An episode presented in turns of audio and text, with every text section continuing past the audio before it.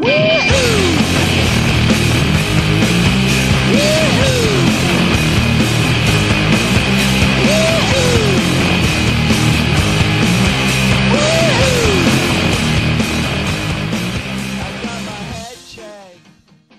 up, everybody, and welcome into another episode of the Marble Sports Talk Show, broadcasting from the Crescent Dorm on Quinnipiac's York Hill campus, or from, I believe, Andrew's house as he's back in Stamford uh, for the day. Um, I'm David Mara alongside Andrew Spezzano. We are back with another podcast version of our show. We didn't have one last week, or this week, as it rather was, because I was busy calling the hockey game and uh, celebrating some other occasion I can't remember because I passed out right after the game is over. Um, so, Andrew, how are you this uh, this Thursday afternoon? I'm good. Happy to be back on campus. Yeah, we all are, and it's uh, we didn't have our show two weeks ago because WQAQ uh, said that no shows happened, although the Mac and Main show happened on Monday, so I can attest to that. Um, and then we didn't have our show two days ago because of the reason I was calling hockey. So but we're back with a Thursday edition, a Super Bowl edition.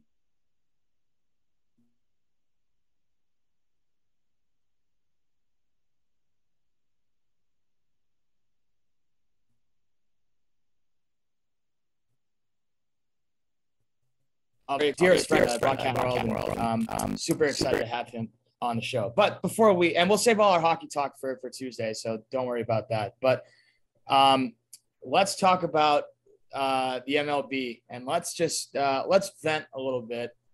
Andrew, I'll start with you because you've been all over Twitter with uh, Rob Manfred and how bad this is going. But there hasn't been a deal. There hasn't been a lot of uh, you know happy talks. There's been a lot of arguing, uh, and again, no deals have been made. We're no closer to baseball starting, at least in the major leagues, because the minor leaguers will still play. The summer college leagues will still play. So I, I don't. I'm going to let you vent for a little bit and just voice your thoughts on uh, how the MLB is uh, proceeding with these uh, negotiations. Okay, so let's start with today. So Rob Manfred actually spoke to the media today. There were the owners' meetings where all the owners and Rob Manfred met in Orlando, I believe, and tried to discuss how they're going to proceed going into Saturday when their next meeting with the Players Association is scheduled. And Rob Manfred said that they're going to finally, after all of these months, which I'll get into in a second, make an offer that is going to get closer towards the demands that the players are looking for. We also learned today that there will be a universal DH that has been agreed to, as well as a draft lottery in in the in in baseball as well, which I think is kind of interesting. But let's get let's get to this whole lockout. Rob Manfred locked out the players of baseball in December. They have had over two months to figure out how a deal, and they, they probably should have been negotiating going back to the summer, knowing that this CBA expiration date was coming in early December, but they didn't. They decided to wait. They have been very polarized. We've seen it in 2020 when they barely got in a 60 game season because they couldn't come to a financial deal involving the COVID shortened season. But now, but they've only made Major League Baseball has only made two proposals to the players since the start of since the start of December, which is just a joke because they have had months to figure this out the MLB Players Association has been making concessions. They've been trying to get to the table and make a deal with the with the owners, but the owners just have refused to negotiate. And Rob Manfred went up there today, and he's trying to make the players look like the bad guys. He's been doing that all along, and it's frustrating as a baseball fan. The fans are the ones that are really getting screwed over from this whole thing, and it looks like a delay is of the season is inevitable. I'm I'm nervous right now. And hopefully Saturday they get a little closer. I still take it for a grain of salt that the, that Major League Baseball is going to make concessions to the players because they haven't given us any reason to believe that they will the last few months where they've just done nothing.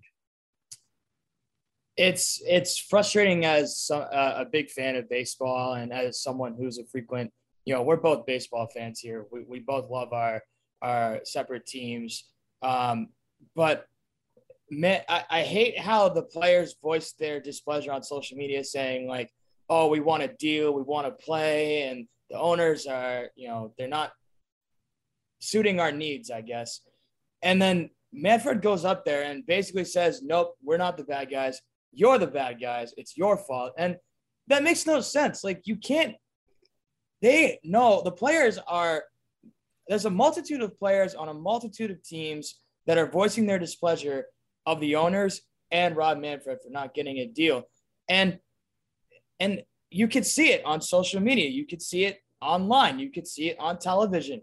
It's everywhere. And then Manfred had had the guts today to go up to the podium and say, nope, it's all your fault.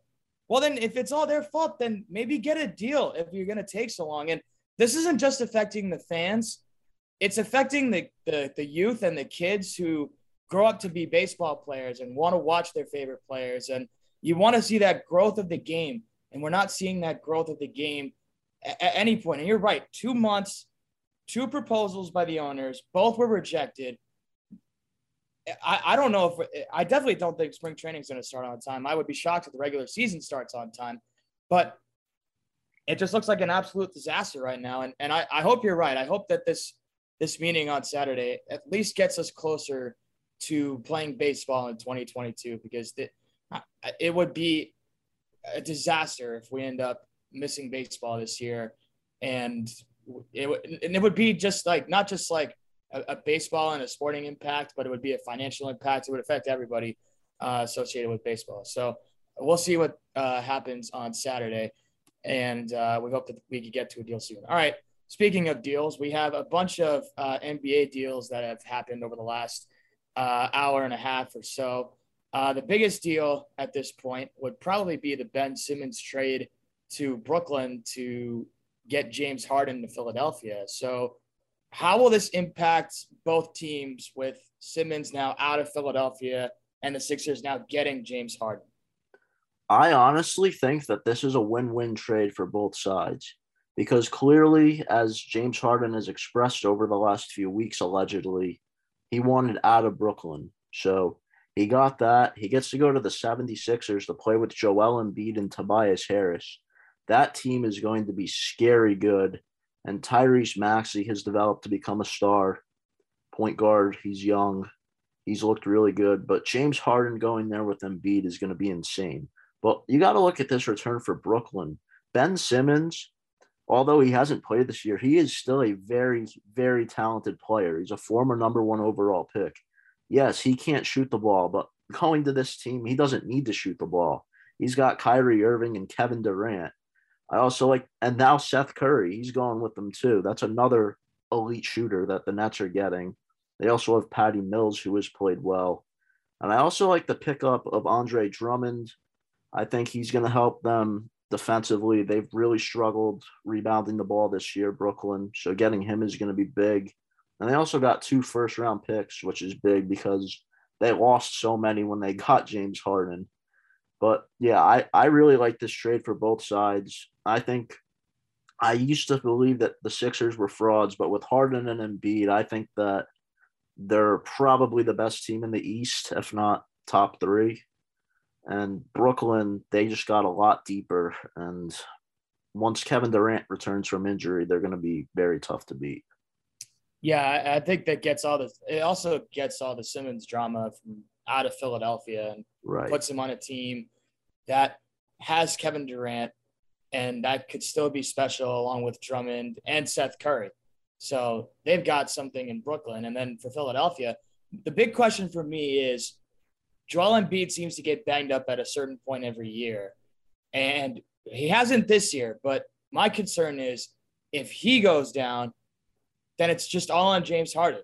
Because who are they going to look to now? They're going to look to James Harden and they're going to look to Joel Embiid. Well, if one of those guys goes down, then there's a problem. I don't think the Sixers have the depth to be a contender in the East. I think their starting five is good, and I think it's good enough to carry them the rest of the season. But injuries can happen at a certain point, and I worry about Philadelphia if one of those two big guys goes down. So especially Embiid with with his injury problems uh, for sure.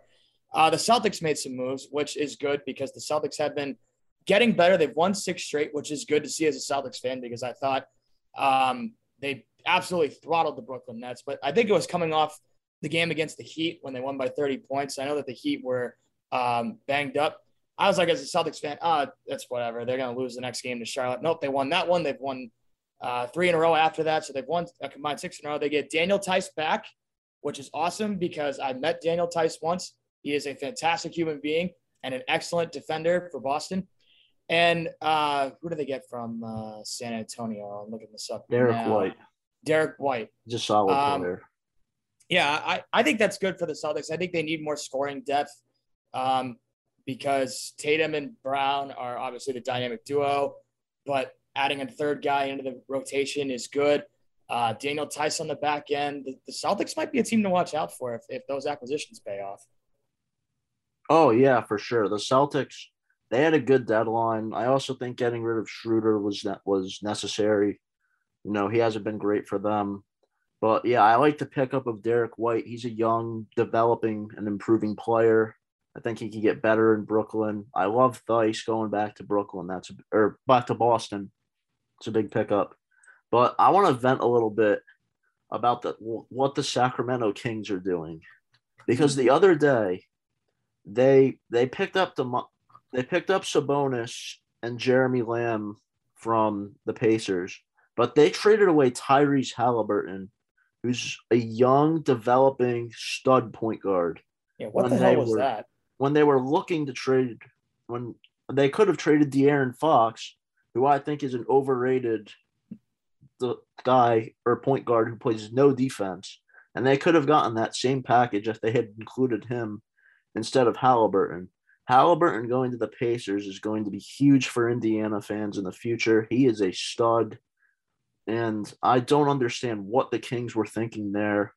We also saw another big trade today. We saw Kristaps Porzingis get sent to the Wizards, which I think is interesting, even though they just unfortunately Bradley Beal is undergoing season-ending surgery, so it looks like their season's over. But they sent Spencer Dinwiddie, who's a solid guard, to the Mavericks, which I think is a really good pickup for Dallas, putting him in the backcourt with Luka Doncic, who's having an incredible season. And we also saw a couple other guys get traded. But my New York Knicks, I really wanted them to make some moves, but they did nothing. Um, so it'll be interesting to see how they get Cam Reddish in the rotation, who they acquired a few weeks ago. But yeah, this was an this was an exciting trade deadline though. A lot of massive moves. Yeah, and I, I was shocked for the Knicks too because I I heard that like Julius Randle could get traded because he's been talking a lot and he's been seeing him a couple of days ago on the on the bench and just getting a little upset and uh, you know barking at someone. You know, I was like, all right, so he's probably on the trading block, and that's what a lot of people have said on Twitter. And then they don't make any moves which is bad because they're two and a half games out of the playoff picture. And they went on the Western road trip and currently have not won a game. They have a chance to win one in Golden State tonight. But is it time for the Knicks to start to panic with all the Julius Randle controversy and the fact that they're falling out of the playoff race? I do think it's time for the Knicks to panic because they just have not shown that they can play defense this year. Last year, their foundation was set around playing hard, hard nosed defense and staying in the game by having good shooting percentages from outside the arc and playing good on ball defense. This year, they've strayed away from that. And you also, they haven't been playing their young guys. Obi Toppin, when he's been in, he's looked good. They're not giving him minutes. Same with Immanuel Quickley. And Cam Reddish, who they just acquired, was having a really solid year down in Atlanta before they got him. But Julius Randle has completely fallen off. He's averaging under 20 points a game now after averaging almost 25 last year. And his shooting percentages are way down. And I mean, I guess some reasons for optimism maybe RJ Barrett. He has looked really good this year. He's starting to develop into a star. Mitchell Robinson at center has looked good. And Derrick Rose getting hurt really altered the chemistry of this team. They looked much better when he was healthy. He will be back after the All Star break, which is good news, but we still have a little ways to go before we get there. But yeah, I'm concerned about the Knicks. You know, they're sitting right now at 30 at 24 and 31, which is just terrible.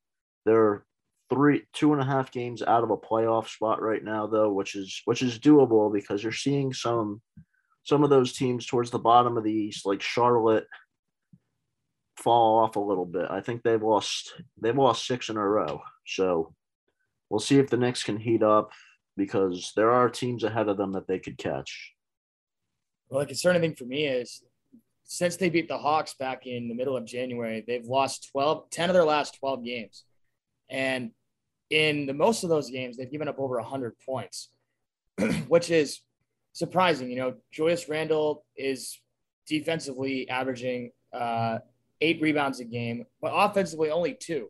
So major drop off from that standpoint. They're 27th in, in scoring this year. They're 29th in assists. And as good as their rebounds have been, they're just not scoring enough points. And it's, you know, they've fallen behind in a lot of these games and they can't stop people. And you're right. I mean, Randle's fallen off. I don't know. I don't know how he's supposed to get it back. He, you know, I remember him at the beginning of the season saying, "Oh, we love New York. It was awesome. We had a great year last year. Can't wait."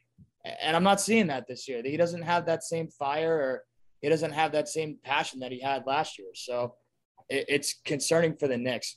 I'm gonna throw my team, the Celtics, out there for a second, just to go off a little bit they have played so much better. And I, I, I, you know, Celtics Twitter is one of those things where like I, anytime the Celtics lose after they win a big game, it's why, how come, what's wrong with us? Oh my God. And now they've won six in a row and they've beaten some good teams. They went to they went to Brooklyn and absolutely destroyed the Nets the other day, which was awesome to watch. What were they up 28 to 2 at one point in the first quarter? Oh yeah, I, I bet on the Celtics that night, so I was happy about that. that was great. Um, yeah, they, they've won six in a row. They're they're back in the thick of the playoff picture. They're only four and a half games out of first place. So the East is is tight. There's a lot of good teams. Um, you know, if Brooklyn's acquisitions pay off, they can get back. Charlotte's struggling. Atlanta, maybe. I'm not ready to. I'm not ready to say no with Atlanta. I think they're still gonna. They're gonna find a way to get in. Um, but Miami, I, I think if they can get healthy, they'll be back. Obviously, missing Tyler Herro and Victor Oladipo is is is big. Um, so shifting over to the West, um, who is the worst LA team out there, the Clippers or the Lakers? I right now I want to put the spotlight for negativity on the Lakers. They lost last night to a Trailblazers team who I forgot to mention. They also traded away CJ McCollum for mm-hmm. a bag of dirt. They didn't get anything back from him for from New Orleans. I mean, Josh Hart's a decent player, but he's no CJ McCollum. Right. But the Lakers, they had, let's talk about Russell Westbrook for a second. Okay. He has been absolutely atrocious. In the month of February, he has as many field goals made as turnovers. Do you know how hard that is to do? Yeah, like, that's, that's he's he's having an awful year. LeBron James, he's having a fantastic year. I feel bad for him, honestly. You know, yeah. he has no help. Anthony Davis coming back from injury, I thought that would make them better. They're still sitting at 26 and 30. This is this this isn't a star packed Lakers team, and they just can't get it going. I will say for the Clippers, I'll give them the injury excuse because they've missed Kawhi Leonard and Paul George for an extended amount of time. So you're relying on Reggie Jackson, and Zubac and let's see who else they had. They just picked up Norm. They also got Norm Powell from the Trailblazers, another good player that they traded away. That's actually a solid pickup for mm-hmm. the Clippers. But the Los Angeles Lakers, they're they're a game worse than the Clippers with that roster, which is just mind-boggling. And I they're at risk of missing the playoffs because there's or actually, no, they're not. well, I was going to say, I was, I was going to say, how confident do you feel that Sacramento, Portland, San Antonio, or well, how, how confident are you that any of those teams can jump them at this point? I honestly think that New Orleans could jump them. Okay. Um, I really like Valanciunas. Brandon Ingram's really solid. Devonte Graham, and now they just got CJ McCollum. So I do think they could catch them. Out of the, I don't think Portland can with Lillard being out, but Sacramento's an interesting team to watch. Last night they looked really good in a 132 119 victory over the Timberwolves at home as Sabonis came in and had a really good debut with them. Harrison Barnes had 30 points. I and Davion Mitchell, their backup point guard, he's going to be really good. I do think that if the Lakers continue to struggle and the Kings continue to put up points, they've won two of their last three. There is a chance that they could catch them, but I'd be surprised. The Lakers do have a, a, a four game gap between them and Portland between uh, the playing games. So mm-hmm. I, I think that they're still in good shape, but they'll get in probably. But yeah, I, I don't have any confidence right now in them beating any of these playoff teams. Yeah, I, I'll throw the Clippers out there because I know that they're so injured, but you, you can't beat you got to beat a good team to, to you know get confidence, and they haven't been able to do that. They've lost to Miami, they lost to Milwaukee tonight, and then they went and got absolutely destroyed by the Grizzlies. By the way, still my team. I still think that they're going to they're awesome. The West. Ja Morant MVP, hundred percent. And you know, if I'm wrong, I'll wear it. But you know, losses to Memphis, losses to Phoenix, losses to um, the Miami Heat, losses to Indiana. You, again, you, I, I, was going to say that too, but uh, yeah, you, you can't be a playoff team if you can't beat any team that's in the playoffs at the moment. So that's the problem. And by the way, your point on Minnesota, I'm not ready to write off Minnesota yet. I, I think that they're a, a very, very good team. Uh, you know, I, I think they just had a little bit of a letdown. Second game in Sacramento, um, just a tough one. I'm excited to see what they can do against the Bulls. That'd be a fantastic game to watch to see if the Timberwolves can show if they are they're for real because they they did beat Utah, they they did beat the Knicks, they beat the Warriors. They're they're a pretty good team. Yeah, Memphis is awesome, and you know it's not just Ja Morant that's doing it. You know Desmond Bane, he's averaging almost 18 a game. He's been really solid as their starting shooting guard. Jaren Jackson Jr. has looked good. And they've got other guys on the bench. They got Anderson, Melton, Clark, Brooks. They have all played very well too.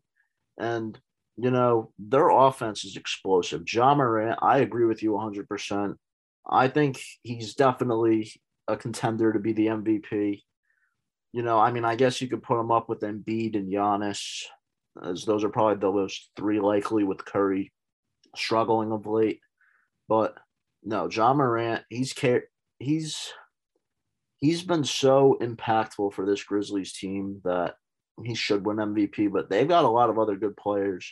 They're going to be a tough out in the playoffs. They can still run the table. I still think that they're going to win the West. I think that they're going to get to the NBA Finals. They're going to come close, depend on who they play, but that's just my opinion. All right, time to get to the Super Bowl, and let's talk about what happened before the Super Bowl. First of all, congratulations to the NFL on giving us one of the most fantastic postseasons we will ever witness. There were great the wild card games. Some were good. I mean, the Patriots getting blown out in Buffalo was obviously a sore spot for me because that was. I, I went to bed at halftime, and by the time the Patriots scored their first touchdown, I was still awake, and I'm like, "Good for Mac Jones. Glad he got a passing touchdown." Went right to bed. Woke up 47 to 17. Like what? That that bad, huh? It, it was it was brutal. Um, other than that, the wild card games were pretty good. The divisional game, oh my gosh, the divisional games were awesome. The Bills Chiefs game, I I literally walked away from that feeling so bad for Josh Allen. He was a warrior that game. Uh, and then Tom Brady going out along with Aaron Rodgers, which by the way, I was happy to see Aaron Rodgers leave Green Bay in that mood against the San Francisco 49ers. That's the only I actually bet I, I fake bet on San Francisco, and I won. So I'm glad I, I hit that. Um, but honestly, Tom Brady losing to the Rams, that was that was brutal, especially after Bruce Arians. Like, what was Bruce Arians doing on that third down? And what was it like? No, it was all out blitz on third down, and Stafford Cooper Kupp over the middle. And then the championship games were awesome. The Rams finally overcoming the 49ers, the Bengals beating the Chiefs. by the way, and this is I'll ask you this as well. Do you think that 21 to 3 at Arrowhead is worse than blowing a 28-3 lead in the Super Bowl? That's my hot take, but I'll just I, I want your opinion to weigh in on this. I could see that. I could see that uh, that being a good case because the Kansas City Chiefs had no reason to lose that game, and they looked they looked unstoppable in the first half. But just like the Patriots in that twenty-eight to three game, you got to give the Bengals defense a lot of credit. They played very hard despite being down. They gave Joe Burrow opportunities to get back in the game, and they executed. But yeah, I think that is just a terrible loss for the Chiefs. And then they got the ball again in overtime to start with it. Like they should have won it there. Patty Mahomes throws an interception. And then you got this stud kicker, McPherson, knocked down. He hasn't missed a kick yet in the playoffs to win it. No, man, I, I love this Bengals team. Um, yeah, you can make an argument though that that twenty-one to three halftime lead could be worse than the Falcons blowing that lead against the Pats because they were at home where the Super Bowl was a neutral site. No, you're in Arrowhead. You've already lost to the Bengals this year, so you can't lose to them again with that big of a lead, and they did. Right. And some people have said, like, why do you think it's why do you think that's worse? I'm like, because you're at you're in one of the loudest stadiums, probably the loudest stadium in the entire league. You're at home, you're playing a Bengals team that has inferior talent, and you lay an absolute egg in the second half. You lay a goose egg in overtime after you get the ball. That's why it's bad. The Falcons played in a neutral site in Houston in the Super Bowl and hadn't played the and you're right, they, they played the Bengals twice. This was the second time. The Falcons had never played the Patriots before. This was the first matchup. So that to me was so much worse than 28-3 when you have Patrick Mahomes, you have Tyreek Hill, you have Travis Kelce, you and you have that that defense that was so good in the second half of the season. Like that was what was shocking to me how horrible the Chiefs blew that game and how bad it went from showtime to what in the actual heck just happened. One thing so, I'll add is that the when they played each other this season in Cincinnati, the Chiefs were also up 28-14 at halftime, or they were up 28-17 at halftime, but 28-14 at one point. So they've blown two big leads against the Bengals now this year, which is just crazy. Hmm. All right, so let's dive into it. We have the Rams and the Bengals. We I did not think that either one of these teams would be in the Super Bowl, let alone the playoffs in the Bengals case, because I thought I think I had them close, but I didn't have them making it because I didn't know what what they would do with that offensive line. And they've shown time after time, doesn't matter about the O line, they just play the game. Uh, you have Joe Burrow going up against Matthew Stafford, which should be an excellent quarterback matchup. You're going to have wide star wide receivers. You're going to have some great defensive players on both sides of the ball. Uh, it makes for a fascinating Super Bowl in LA. And I, I'm honestly, this is a probably one of the most unexpected yet one of the most entertaining Super Bowls we might see this year or might see in the past 15 years. I would definitely take that this game is going to be decided within the spread of the game, four and a half points. I think this is going to be a battle to the very end, you know. But I do have to say, I do think that the Rams have the advantage going into this game for two reasons. For two reasons. Go ahead, huh? go ahead. Don't make your pick, but give you a reason. Okay, I'm going to give you reasons why they have the advantage. I'm not going to give you my final pick. Okay. But a the game's in LA, which I mean, I guess you could say isn't too bad for the Bengals because they just went into Arrowhead and won. They went into Tennessee and won. But the Super Bowl, I feel like coming off last year where Brady won it at home, it'd be cool to see it happen two years in a row where the home team won the Super Bowl. So that'll be interesting. But the story of this game and the reason that the Rams may have an advantage is their defensive line has just been unbelievably insane this this postseason. I mean, maybe outside of the second half of the Bucks Ram or the Bucks Rams game, but last week they they really put pressure on Jimmy G. They he threw an interception at the end of the game as well. You know, he had no time to throw the ball. I think Aaron Donald's going to be tough to stop, especially after watching the Bengals O line give up nine sacks in the divisional round against the Tennessee Titans. Now they have to deal with the Rams defensive line with Von Miller, Aaron Donald, Floyd. It's going to be tough, but so it'll be interesting to see how Joe Burrow responds to that. Yeah, we'll we'll break down our key matchups in a little. Uh, we'll break down the key matchups on both sides of the ball for both teams. And your point on the I'm gonna, um, I'm gonna disagree with your point on it being in LA because there was a sea of red in LA when the 49ers were there twice. So might not matter because I think it was a bigger deal in Tampa because it was like their first. It was what their first Super Bowl and since 2002, and it's Tom Brady against Patrick Mahomes. Right. We didn't see a big home field advantage for the Rams when they were playing against San Francisco in the championship game. So maybe it might be like 50 50, maybe 60 40, 70 30 kind of game. But I don't see it being all blue and gold. I, you know, the whole the whole stadium being blue and gold. I don't see it because of what happened two weeks ago when the 49ers went into uh, Los Angeles. All right. So let's start with when the Bengals have the ball and the Rams are on defense. What's the big key outside of the the Rams front four or front seven against the Bengals offensive line? What could be the big matchup outside of that that we'll see in this game? It's going to be Ja'Marr Chase and Jalen Ramsey. You got two absolutely insane players at their positions going at it. And, you know, I think, I don't think that Ramsey will be on Chase the whole game because you still have to watch out for Tee Higgins and Tyler Boyd. And the Bengals do like to utilize Ja'Marr Chase sometimes out of the backfield or even in the slot. But actually, I'm just going to narrow this down. Ja'Marr Chase, I think he has to have a big game and have an impact on this offense. I'm interested to see how they for the ramp for the Bengals offense, they need him to play well. And they also need Mixon to have some big runs, I think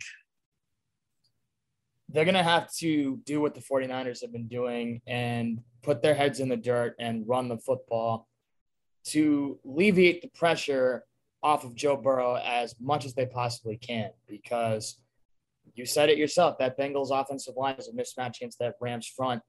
But I also think if if the Bengals are going to pass the ball, Joe Burrow is going to have to make quick decisions instantaneously, like with a with a snap of a finger he's got to know he's got to be like a Tom Brady kind of thing where I know where my guy's going, I know what he's going to do, and this is when I'm going to hit him as soon as I possibly can.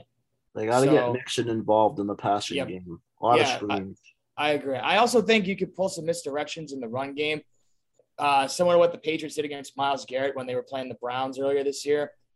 Misdirections, play actions, um, run the ball with receivers just to get the pressure off the Rams front four. And then if you're going to go away from Jalen Ramsey, you have Tee Higgins, you have CJ Uzomah, who's supposed to be healthy enough for the game, and you have uh, Tyler Boyd, who both, who all three have been fantastic receivers.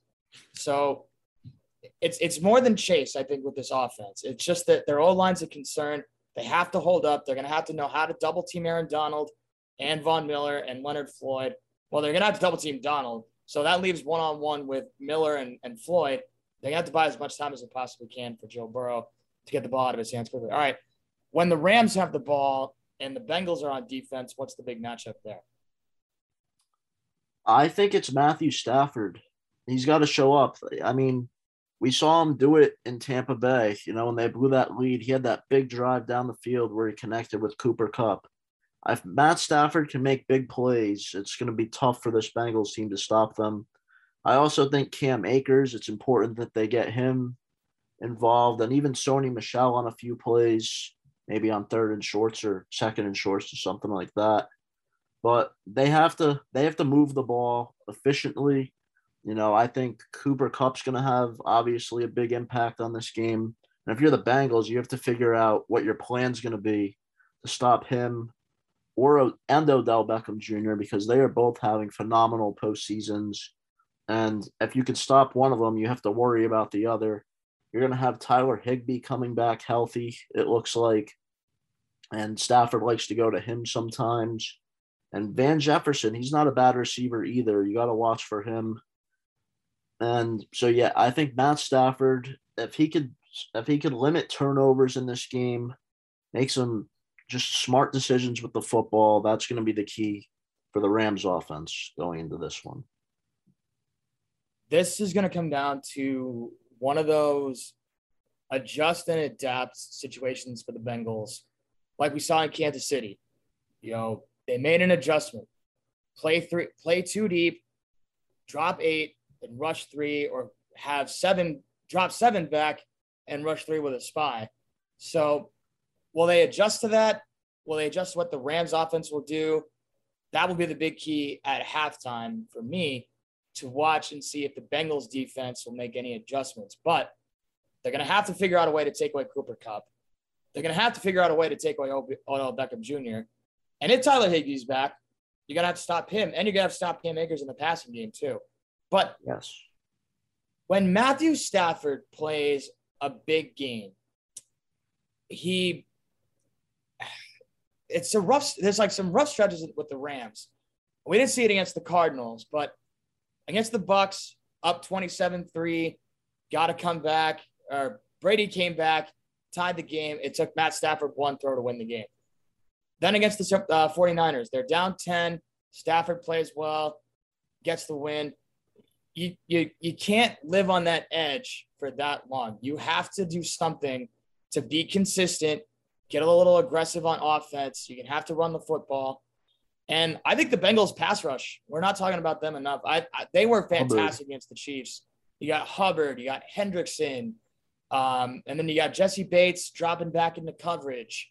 Um, Mike Hilton, you know, that's a good defense. They, they don't get talked about enough with what they did against, um, not against Kansas City, but against Tennessee, what they did against the Raiders, trying to get into the postseason. So to me, I think it's just if Matt Stafford can avoid hitting a pothole and declining during the game and not being able to score, he will have to find a way to dig himself out, or the Bengals are going to figure out, hey, we're up, we're up big.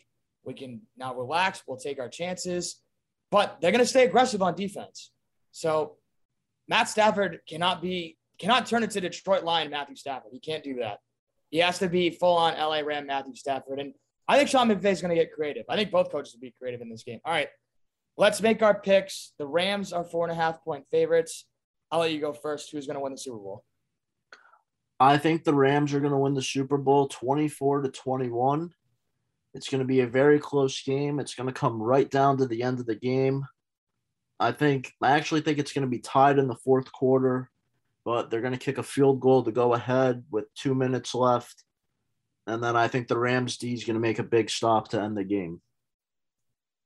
All right, that's a good one. All right. This is going back to the Kansas City Chiefs game in week 17 when the Bengals were down by 11 points. I wrote them off. They were going to get in, they were going to lose in the first round if they ever won the division, and Zac Taylor would have been out the door. And what happened? They beat the Chiefs. So, okay, I wrote them off and they won the game. So what? All right, they get to the playoffs. I thought the Raiders could maybe hang in there, maybe steal a possession or two, maybe have a chance to win the game, but I didn't have trust in Derek Carr. The Bengals won the game. Against Tennessee, I just couldn't do it. I the, the Titans were too good on both sides of the ball. The Bengals were not. I picked the Titans to win. I was completely wrong. Then I picked them to win last week. I said I had a good feeling. Bengals adjusted on defense. They make it hard for the Chiefs to score.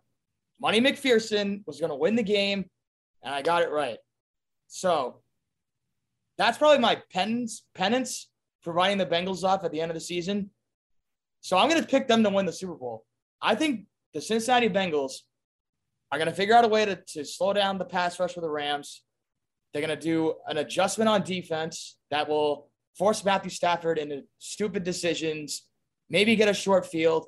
This, this is all reminiscent of the Tennessee game when the Titans had nine sacks and the Bengals still won the game because the Bengals forced turnovers on defense. I could see it happening.